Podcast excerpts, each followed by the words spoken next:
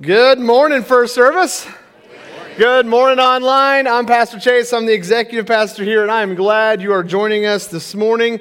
If this is your first week here, you've caught us in the middle of a money series. Who's excited about that? Yeah, hey, these are not full of money, so don't try to steal them anymore. All right, just letting you guys know that on the way out the door. Hey, as you're joining us, hey, like I said, don't try to steal them. All right. As you guys are here this morning, I do want to talk about what's happened the last couple weeks because you need to make sure you catch up. So, in week one, Jason talked about the importance of money and how it plays an important role in our lives. And then last week, we got hit in the face with contentment and what it means to truly be content. I don't know about you guys, but I felt convicted about that sermon. This week, we're talking about investing wisely. And I have been uh, tapped to preach this sermon to you this morning, so get excited as we talk about lots of terms today, like ROI and diversification. Uh, for those who don't know what that is, ROI is return of investment. So just make sure you remember that return on investment sort of later in the sermon. However, I'm just kidding. I'm not going to go through all those topics for you. But I do want to talk about this. When we talk about money or even land possession in Scripture, you have 2,000 verses from the Bible that talk about this issue. That's more than love and grace combined. Well, so if it's talked about 2,000 times, I'm assuming that we need to talk about it a little bit more than in the church. So this morning, we're going to be talking about how to invest wisely. But as we get ready to unpack this, let me share with you a personal story about my first encounter with managing and dealing with money. My first encounter, all right? I was in junior high and I was in home ec class. Who remembers taking home ec class in here? Anybody? All right. There was different stations in home ec class, and you were partnered up, and you had like three or four week rotations. One was cooking and making the apple tart um, or the stir fry. One was how to sew, and you made that cool little backpack with drawstrings on it out of fabric. Mine was camouflage. All right. Um, then there was this one station called finances and it was how to manage your personal finances. And as a seventh grader, really didn't understand this. So I sat down with my partner, and you start this computer program, and the first thing it does is it gives you, as a, a couple, your jobs, and you have to manage your household money together. Well, so we pushed enter on the computer, and out popped my job, bank teller. All right. All right, making a cool salary. I don't even remember what the number was, but it wasn't that much. All right. And then you had to manage all the bills and all the finances, and you had to pass this module within three weeks. Well, my partner and I got to the end of the module, and she looks at me and goes, Chase, we ain't gonna do this. I'm like, what do you mean? She's like, we owe $328 for the credit card bill, and we don't have the money to pay for it.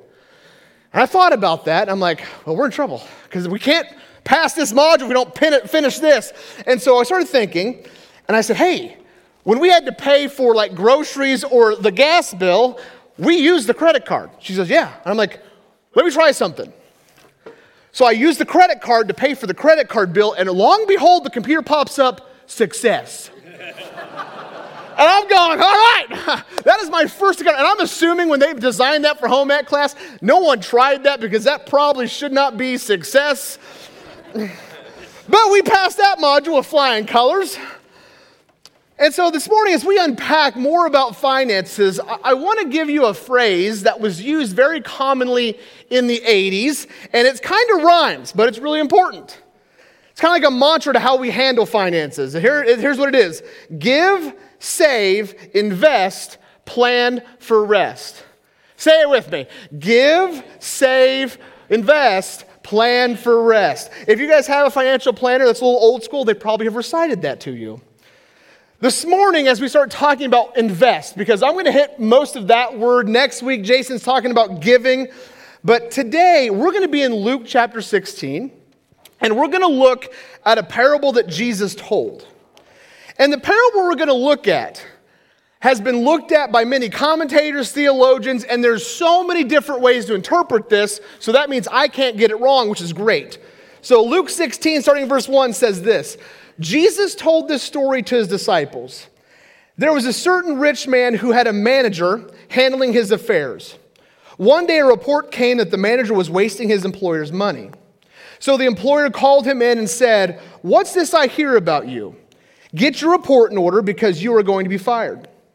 The manager thought to himself, Now what? My boss has fired me. I don't have the strength to dig ditches, and I'm too proud to beg.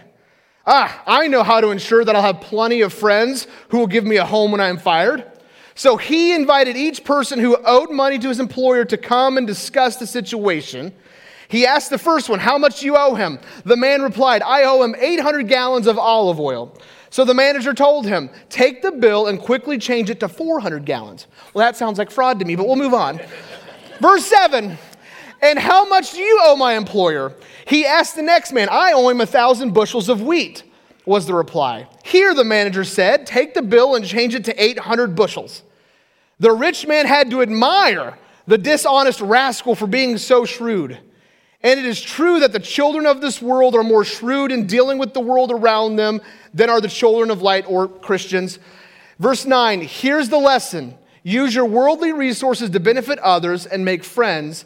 Then, when your possessions are gone, they'll welcome you to an eternal home. If you are faithful in little things, you'll be faithful in large ones. But if you are dishonest in little things, you won't be honest with greater responsibilities. And if you are untrustworthy about worldly wealth, who will trust you with true riches of heaven? And if you are not faithful with other people's things, why should you be trusted with things of your own? Verse 13 No one can serve two masters, for you will hate one and love the other. You will be devoted to one and despise the other. You cannot serve God and be enslaved to money. And let me unpack this a little bit more. Jesus, as he's talking through this parable, what we do know if we read before and after, he is talking to his disciples. This isn't like a parable for the masses. This isn't a parable for the rich leaders or the, the religious leaders. He's talking to those closest to him. And he's giving this parable. And then all of a sudden, you see this manager taking bills and cutting off the top, saying, hey, do this. And why he's doing that in this context, the manager would have been living on the employer's land or the owner's land. As he's managing the entire estate, that's what this text implies, he would have been living on that land. So not only was he going to be fired, but he would have been homeless. He would have had nowhere to go.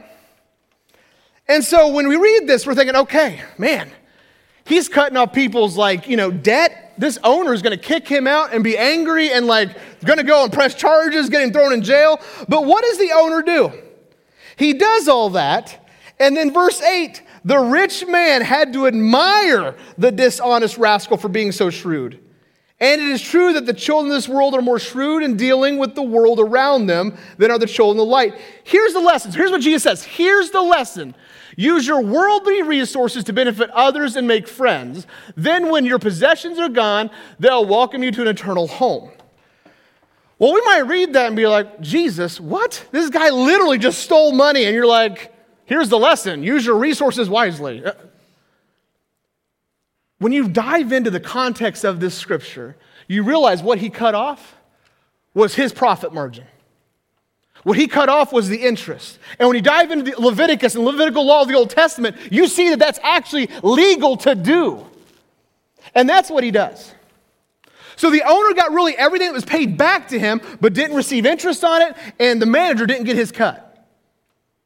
And in doing so so rapidly, he knew that once he was fired, somebody else would take him in because of how much money he had just saved them. Some of you might look at that and be like, I can't believe Jesus is like okay with that.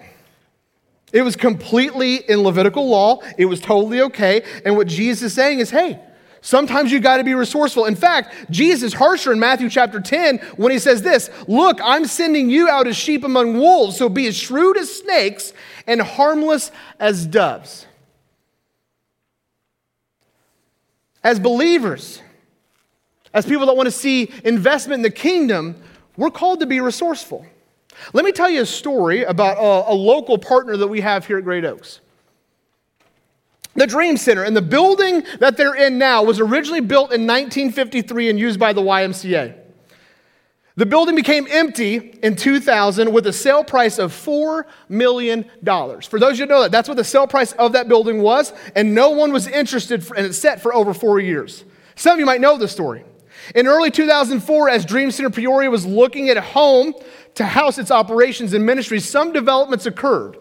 The building dropped in price from 4 million to 1.4 million, which allowed the building to be purchased. The day that the Dream Center approached the Y about the building, so they were intent on, we'll figure out the money, we'll figure out the way to have the 1.4. No one had contacted them in nine months about the property. After some miraculous intervention and meetings with both the Y and the hospital, Dream Center ended up purchasing the eight story, 140,000 square foot building, and the hospital only wanted the parking lot, so therefore, Dream Center only paid $200,000 for that $4 million building. That's resourcefulness. That's what this text is getting at. Church, we should leverage our resources to make wise investments. We should leverage our resources to make wise investments. Now, as you hear me say that, some of you might be like, oh, sweet. Chase is going to give us his investment advice on how we can get rich. This is going to be great. He's going to let us know with all the things coming up in 2023 which digital currency is going to be best. Is it ApeCoin? Is it Medicaid? Not, not Medicaid, Metacade? Like, which one's going to do it? And, and, and, church, that's not how we're supposed to be. In fact, a good definition of greed is the assumption that it's all for my consumption. Greed is the assumption that it's all for my consumption. In fact, Proverbs 28 says this the trustworthy person will get a rich reward, but a person who wants quick riches will get into trouble. Showing partiality is never good, yet some will do wrong for a mere piece of bread. Greedy people try to get rich quick, but don't realize they're headed for poverty. We need to make sure we leverage our resources to make wise investments. And get rich quick schemes, and everyone in here knows them, aren't wise investments. However, some of you might hear be like, oh, I love to make investments. But we can't make investments without good management. We can't make investments without good management. And, Jason hit a lot of this with paying the bills in the last two weeks and how to manage money.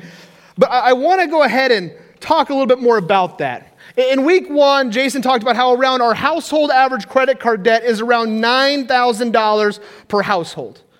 And you might look around and be like, yeah, I tell you what, Chase, these young kids don't know how to do things anymore. Let me tell you who, what generation has the number one credit card debt in our country today. It is the Gen Xers in the room. So if you're late 30s, 40s, early 50s, I'm talking to you about that. Because on average, you have three credit cards in your name and you have two retail cards also. And you carry balances just on those credit cards of over 7,000 and additional thousands on those retail cards.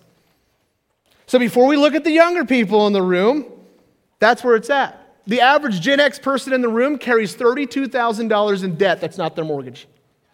That's not their mortgage. Now, before all the kids in the room are like, oh, yeah, get my parents, stick it to them. well, you're not getting away from it either.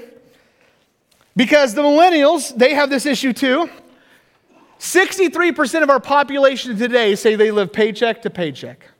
63% say they live paycheck to paycheck.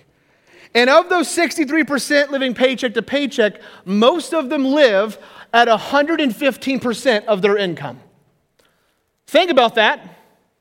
They live at 115% of their income.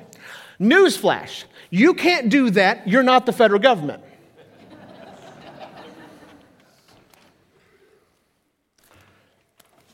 now, like I said, younger people, you're not out of this. Because youngers, there are millennials and Gen Z. Let me talk to you for a second. And I'm going to tell you a story to, t- to talk to you guys and me because I'm, I'm considered a millennial. It's one of the few times I actually want to own that. Let me tell you about the worst girl I ever dated. All right? That's, that's going to be a good story for you. Worst girl I ever dated. It started in college. I really only talked to her about once a year, and she was an utter nightmare. So much so that it continued years after college. Her name was Sallie Mae. If you don't know who Sallie Mae is, that's one of the biggest federal loan companies in the world, all right? So that is uh, the worst girlfriend I've ever had. Inappropriately, even, even went on into my marriage. And so I would get calls once a year saying, hey, here's your new loan amount. And as an 18 year old college student, let me tell you how wise I was at this time. You've already learned at seventh grade, I was pretty resourceful. As an 18 year old college student, the first loan distri- distribution goes in. And then I get a call from the finance office saying, Chase, can you come to the office? I said, sure. And they said, hey, tuition got paid for, but you got this scholarship over here. So you actually have like $1,200 in loan money just left over. Yeah? Well, you have the option. Do you want to keep that or send it back? What do you want to do with that? I'm like, wait a minute, I can keep that? Lovely 45 year old lady looks at me and said, absolutely you can. What can I do with it? Whatever you want. Yet again, in my head, I'm like, that's not fraud? Okay, sure, write me a check. That afternoon, I went to my roommate and I'm like, dude, best day ever. What do you mean? We got a 48 inch TV for our dorm room. It's the best day ever. Halo is going to look awesome on this TV. Now, had I known at 18 that that, you know, $750 TV was going to be like $3,200 later, might have made a different choice. But at that point in my life, I was not making good financial decisions. In fact, Luke 16 10 tell, tell, says it from Jesus. If you are faithful in little things, you'll be faithful in large ones. But if you are dishonest in little things, you won't be honest with greater responsibilities. I wasn't good with little things.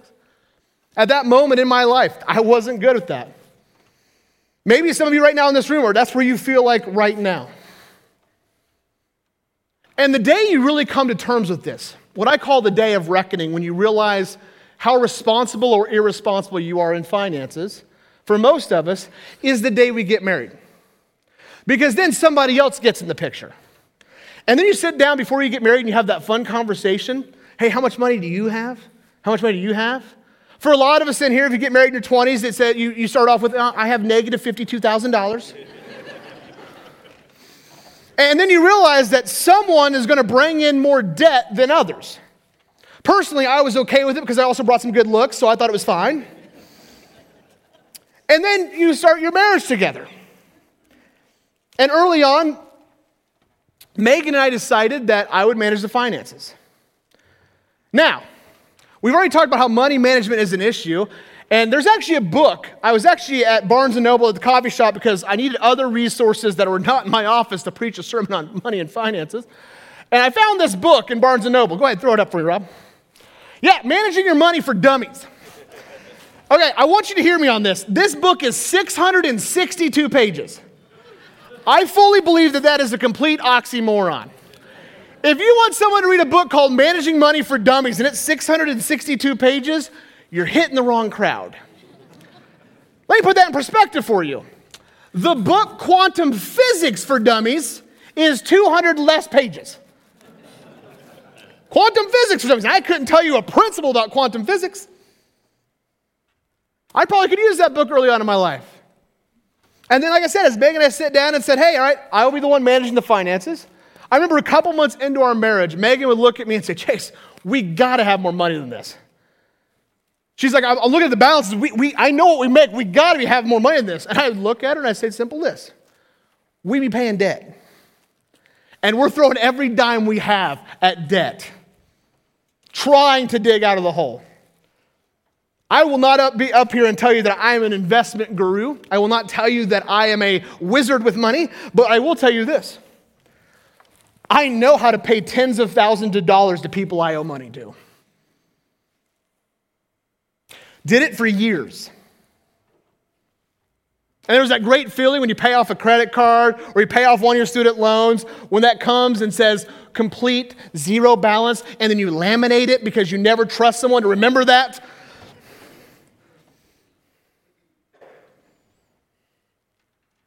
Some of you might be in here today and be like, Chase, I want to make wise investments, but I can't dig myself out of that hole. And so maybe what you're thinking is the fix is maybe I just choose who not to pay. Let me speak to that for a second. You know, when Jason or I preach up here, there's sometimes we say a phrase of, man, if there was a text we would not want to look at in Scripture, here was one. Well, here's a text I think all of us can agree on of, man, I wish that wasn't there. Romans 13, verses 7 and 8 says this Give to everyone what you owe them, pay your taxes and government fees to those who collect them, and give respect and honor to those who are in authority. Owe nothing to anyone except for your obligation to love one another. If you love your neighbor, you will fulfill the requirements of God's law. That's literally Paul telling you to pay your taxes. Gross. but it's the right thing to do. It's what you owe. And if you think it's hard for our crowd today to hear that, in the first century, when Paul wrote that, these people were being oppressed by this government. And Paul's saying, pay taxes? Honor those who are in authority? That could be a whole sermon in itself. But it's a character thing. And as if we call ourselves believers, we have character in this.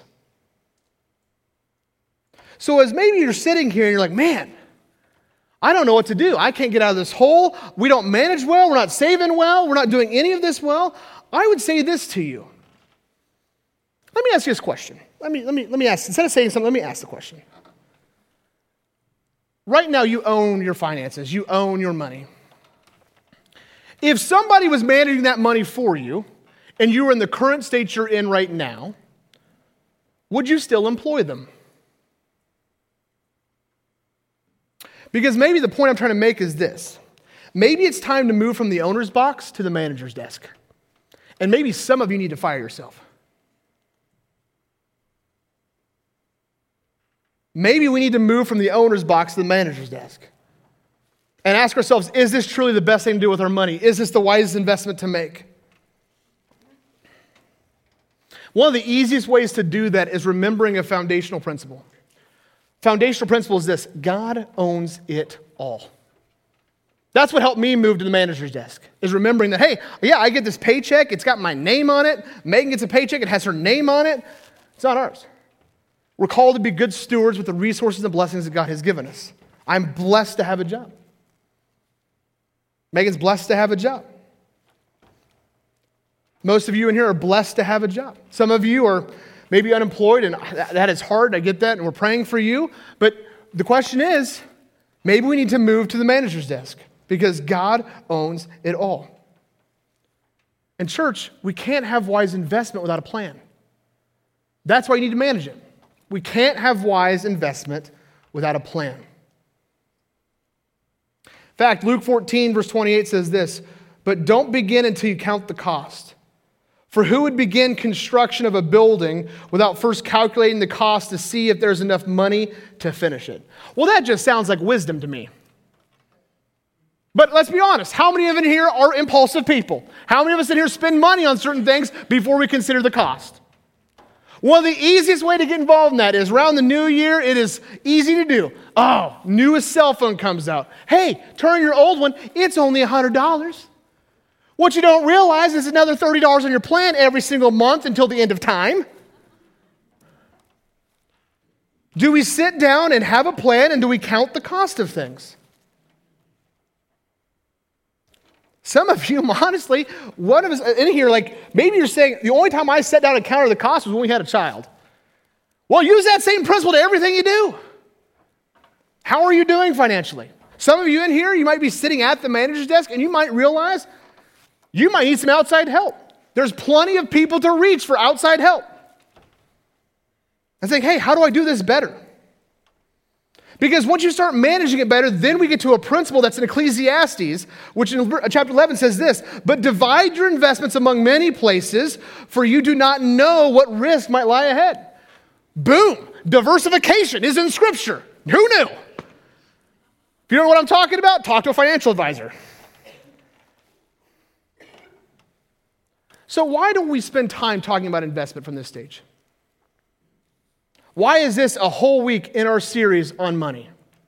Here's why how you invest has kingdom implications. How you invest has kingdom implications. Some of you might be like, Chase, I understand what you're saying. I get the principle, but I can't get out of this. I can't get out of this hole. We hear you.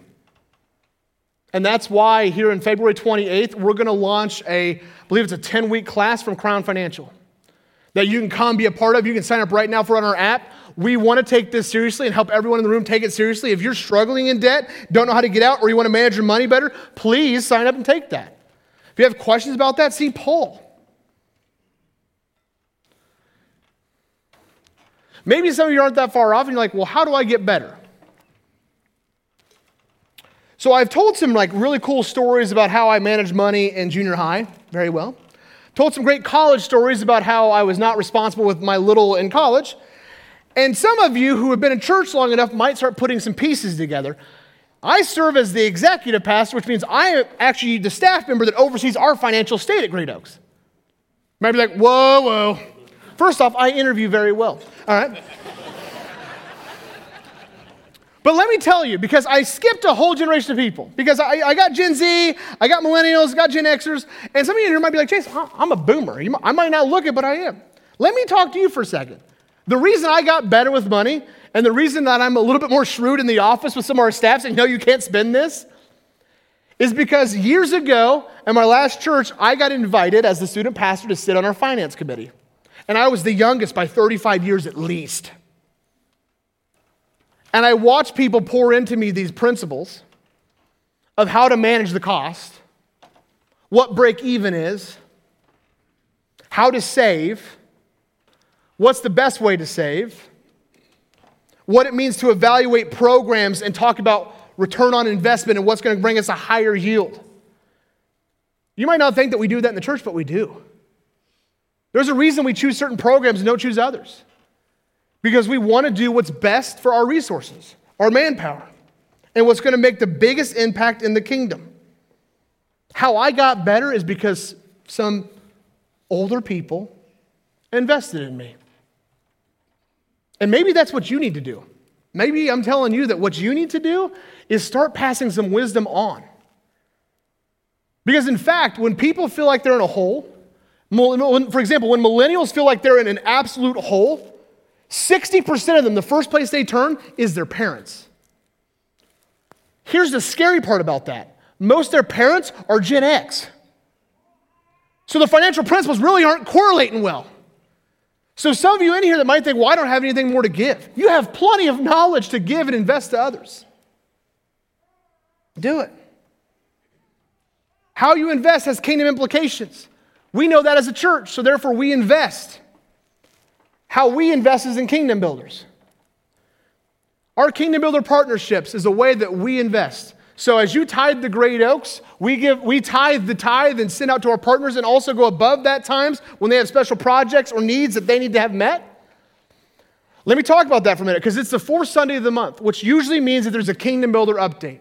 And you'll hear from me or one of our partners. I chose not to do that this week because I want to talk about kingdom builders as a whole. Because some of you in here might not know that when you tithe, we do take 10%. And those go to Dream Center, YFC, Southside Mission, Peoria Rescue, Midwest Food Bank, My Sister's House, Heartline Heart House. All of these issues, all these causes that we send to. Why? Because we see the kingdom impact they're making. And by the way, when I say my sister's house, that's actually an organization and not my sister's house, all right? So, yeah. I want to clarify that because I heard some chuckles, all right? Uh,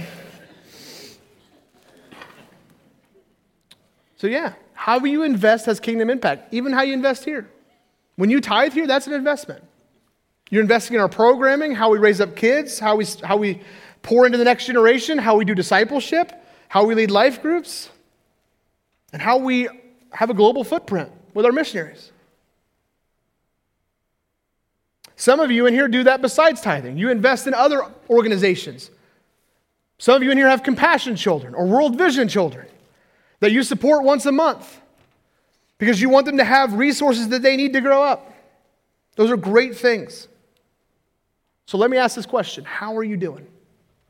How are you doing with your investment? Are you doing well? Or is your money and finances in such disarray that you can't really wisely invest right now?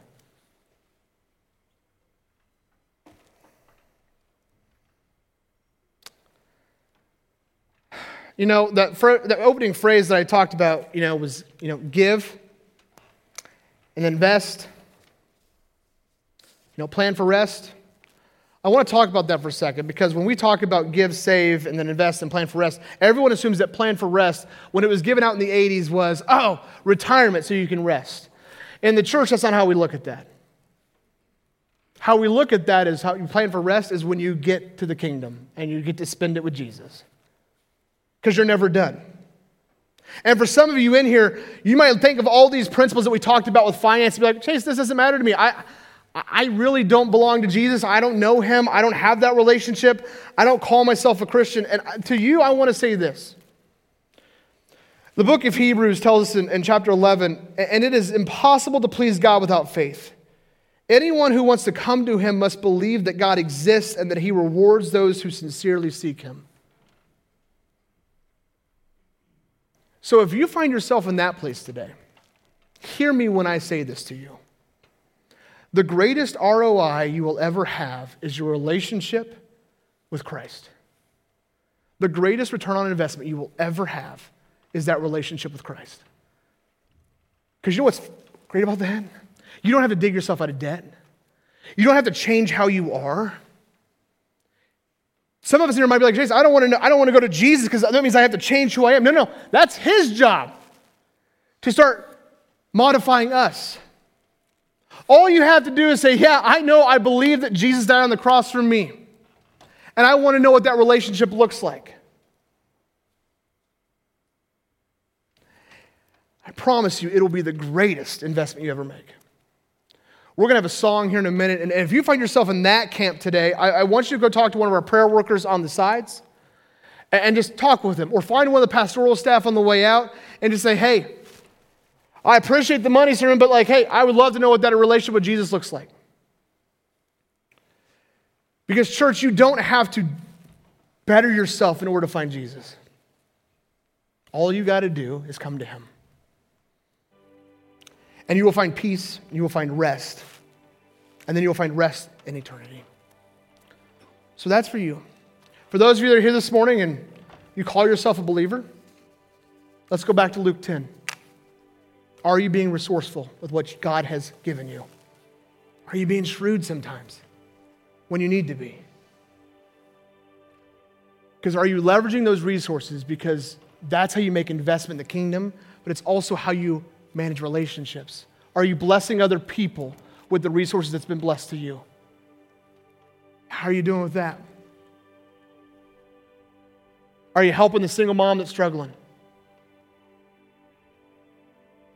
Are you helping the couple that is unemployed right now?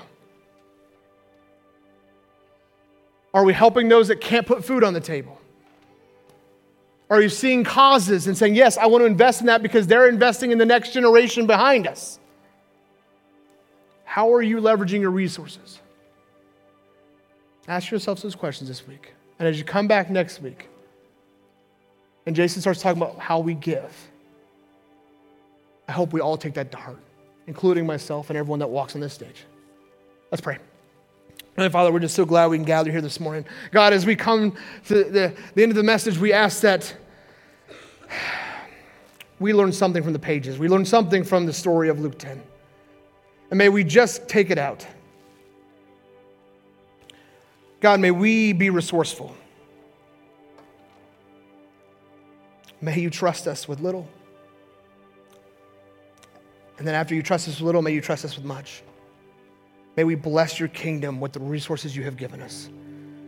God, because we are a blessed people, we are a blessed nation. There's so much wealth. May we do what we're called to do. Pray us on your name. Amen.